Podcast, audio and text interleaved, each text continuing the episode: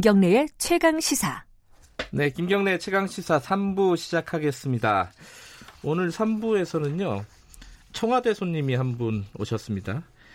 어, 최근에 요새 이제 한일 관계 때문에 사실 어, 상대적으로 관심이 조금 멀어진 것 같긴 하지만은 그래도 뭐 문제는 여전히 있습니다. 일자리 문제요. 이 한때는 뭐 일자리가 뭐 사실 뭐 파탄이 났다 뭐 이 정도까지 막 얘기가 되곤 했었어요.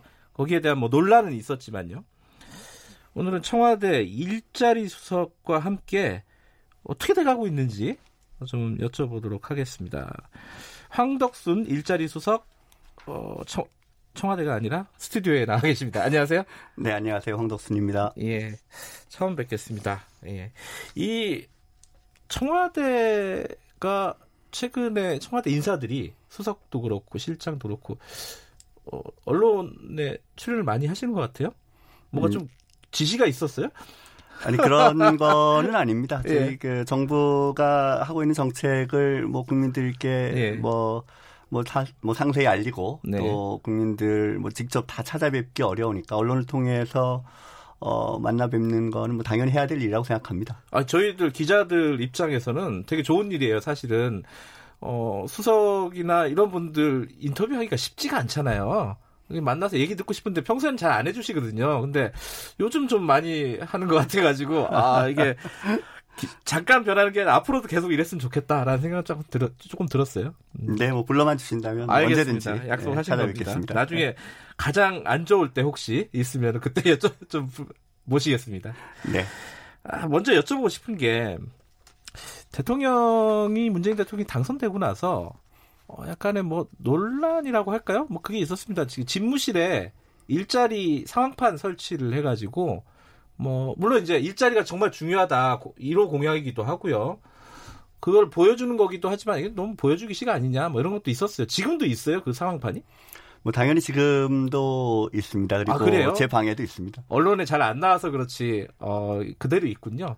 거기에 네. 뭐 어떤 숫자들이 나오는 거예요? 그 상황판에는? 어, 저희가 생각보다 통계 지표가 상당히 자주 업데이트 되는 편입니다. 뭐 국민들께서도 접하시겠지만 고용 동향이라고 불리는 이제 경제활동 인구 조사가 매월 발표가 그렇죠. 됩니다. 그러면 어, 거기에는 기본적인 취업자 수, 고용률, 뭐 실업자 수, 실업률과 같은 아주 핵심적인 지표들이 음. 발표가 되고요. 네. 그리고 또 고용보험 피보험자 수 같은 고용보험 정보도 매월 발표가 되고 또 노동부가 조사하는 사업체 농력 조사 에서도 뭐 임금과 같은 지표들이 아. 또 매월 발표가 됩니다. 예. 그런 중요한 노동시장 지표들이 매월 업데이트가 되기 때문에 예. 저희도 꾸준히 어, 그런 정보들을 또 관찰하고 어, 뭐 특별한 상황이 있는지 또 특별히 역점을 기울여야 될 부분이 있는지 이런 부분들을 늘 찾아보고 있는 중입니다. 아 그렇군요. 그러니까 지금도 계속 상황판을 틀어놓고 어, 수시로 봐가면서 물론 이제 일자리 수석이야 당연히 그러시겠지만 네. 예. 대통령 집무실에도 여전히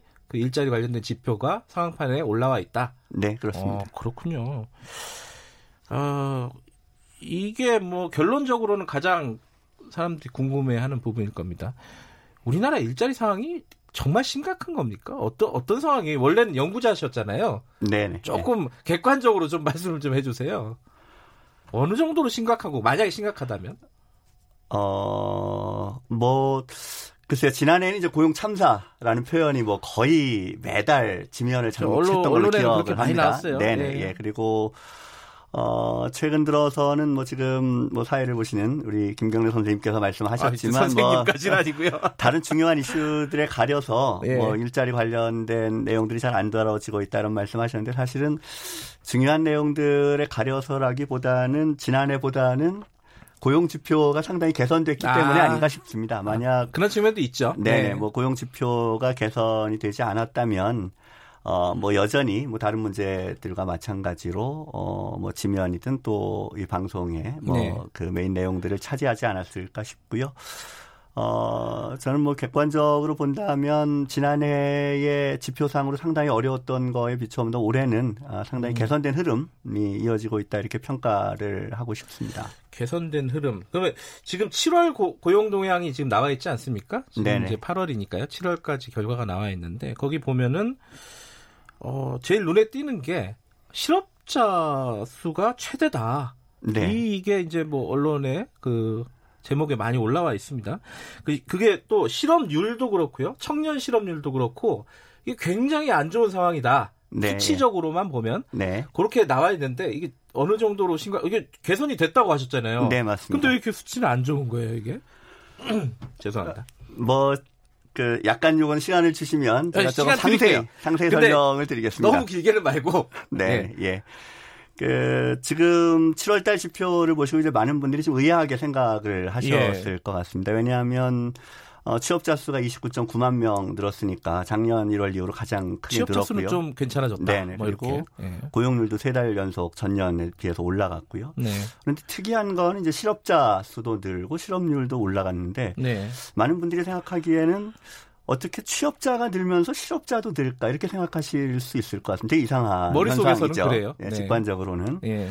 어, 이건 이제 크게 두 가지 이유가 이제 겹쳐져 있기 때문에 그렇습니다. 첫 번째는 어, 인구의 절대 규모가 아직도 우리가 늘고는 있습니다. 네. 아, 우리가 지금 어, 15세 이상 인구 전체가 한 4,500만 명쯤 됩니다. 네. 그러니까 이제 인구가 아직도 꾸준히 늘고 있고요.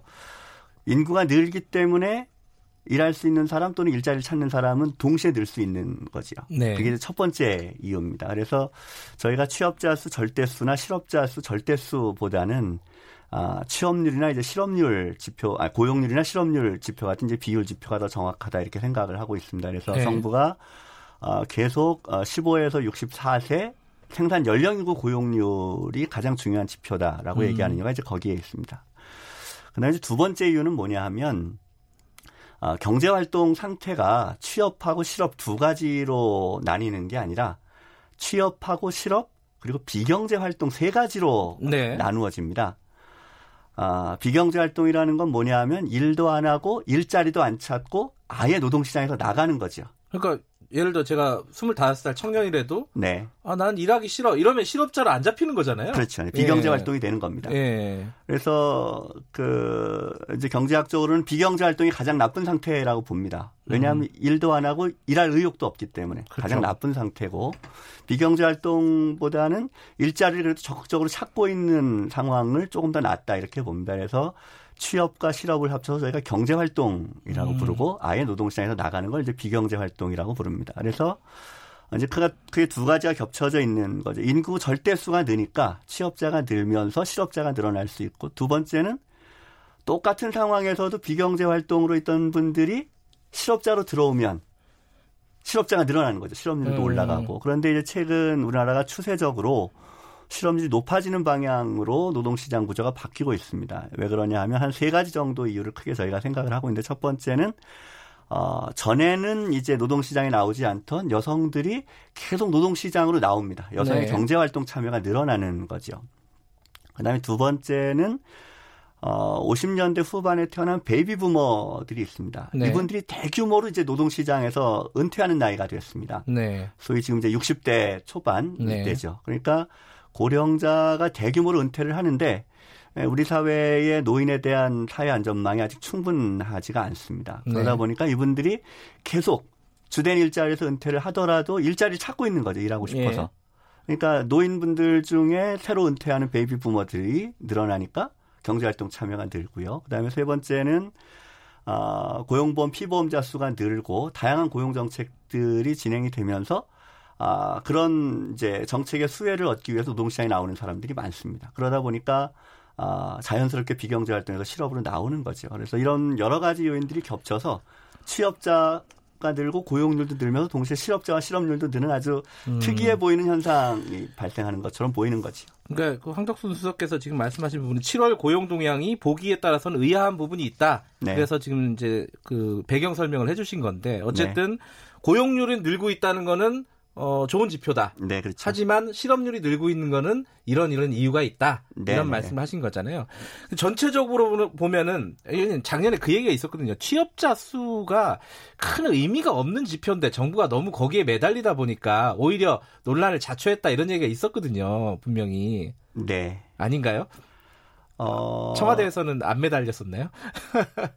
국민들이 관심을 갖고 있는 지표에 정부가 안 매달린다는 건 있을 수가 없는 음. 일이고요. 예. 다만 정부 입장에서는 그 지표가 갖고 있는 어, 정확한 의미를 될 수 있으면 충실하게 뭐 국민들에게 설명을 드리고 네. 어 그에 대해서 이제 납득하실 수 있도록 하는 게 정부의 의무라고 생각을 합니다. 알겠습니다. 그리고 뭐 시간이 많지 않으니까 그 몇 가지 논란 상황에 대해서도 좀 의견을 좀 여쭤볼게요.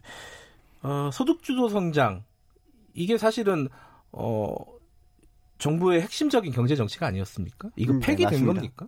어, 전혀 그렇지 않고요. 그렇지 않아요. 네, 요새 얘기가 맞습니다. 안 나와서 여쭤보는 거예요. 어, 소득주도 성장 그리고 혁신 성장, 공정 경제 예. 아, 이세 가지는 어, 지금 문재인 정부가 추구하는 경제 정책의 핵심적인 구성 요소입니다. 네. 이세 가지 어느 하나도 어, 놓칠 수가 없는 어, 정책 방향이고 이세 꾸준히 추진을 하고 있습니다. 다만 보시기에 따라서는 어, 요즘 이제 특히 경제 상황이 어렵고 한일 관계 예. 문제나 여러 가지 측면 때문에 그런 부분들에 대응하기 위한 정부 정책들이 아무래도 많이 나올 수밖에 없죠. 네. 그러다 보면 이제 그 내용은 이제 새 3축에 놓고 보면 혁신 성장에 조금 더 가까운 정책들이 음. 많이 나오게 되고 밖에서 보시기에는 혁신 성장으로 바뀐 거 아닌가 이렇게 생각하지만 그러니까요. 그거는 이제 상황의 변화에 따라서 정부가 당장 역점을 둘 수 있는 정책이 바뀌는 거는 자연스러운 현상입니다. 그러니까 사실 근데 그 한일 관계 이런 문제가 아니더라도 예를 들어서 최저임금 같은 게 속도 조절론이 정부에서도 먼저 나왔었단 말이에요. 네. 이번에 이제 내년 거 정하면서도 네. 정부에서도 최저임금을 속도 조절해야 된다는 얘기가 나왔고 이런 거 보면은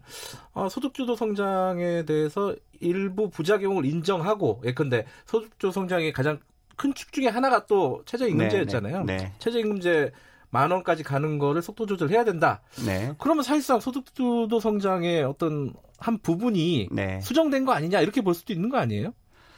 어, 뭐 조금 더 설명을 드리자면 이제 소득주 성장은 최저임금 정책과 이제 뭐 동일시하시는 분들이 많습니다만 어, 소득주 성장은 그것만으로 구성되는 음, 것은 아닙니다. 예, 예. 소득이라고 하는 게 이제 노동 시장에서는 1차 소득도 있겠지만 재분배를 통해서 얻는 소득도 있을 수 있습니다. 그래서 소득주 성장은 어, 임금이나 자영업자들의 소득과 같은 1차 소득을 늘려주는 정책, 그리고 재분배를 예. 통한 복지, 그 다음에 비용 절감을 위한 다양한 정책들을 모두 종합하는 것이 소득주 성장 정책입니다. 다만, 예. 어, 정부가 5월에, 17년 5월에, 어, 이 정부에 취임하셨습니다. 대통령님께서. 예. 근데 바로 6월, 7월에 최저임금 결정을 했어야 예. 됐고 시기적으로 최저임금이 좀 부각될 수밖에 없는 음. 어, 상황이었다 이렇게 말씀드리고 싶습니다. 근데 한가 궁금한 건요. 정부 쪽에서는 어떻게 인식하는지 여쭤보고 싶은 게 최저임금이 급격하게 상승이 돼서 오히려 일자리가 줄었다라고 얘기하는 쪽이 있어요. 네네. 일부에서 예. 그 맞는 얘기예요? 어떻습니까? 실제로 보면은 어, 냉정하게 분석을 해 보면 네. 어, 저희는 가령 예를 들어서 이제 최저임금에 영향을 많이 받는 뭐 소매업이나 음식점업에 일부 영향이 있을 수도 있다 이렇게 생각을 합니다. 다만 음. 아, 노동시장 전체를 놓고 보았을 때 최저임금 때문에 고용 총량이 어, 그렇게 많이 줄었을 것이냐에 대해서는 다른 생각을 가지고 있습니다. 그 부분은 상당히 꼼꼼한 연구를 해봐야 되는데 지금까지 여러분들이 연구를 했습니다. 여러분들이 연구를 했고 어, 그 결과는 뭐 긍정적인 연구도 심지어 있고 또 음. 부정적인 연구도 있습니다. 그래서 냉정하게 평가를 해 본다면 어, 고용에 미치는 효과를 부정적이라고 평가할 어, 근거는 없다. 이렇게 현재는 보고는 있습니다. 다만 음. 일부 영역에서 영향이 당연히 있을 수 있을 거라고 생각을 네. 하고요.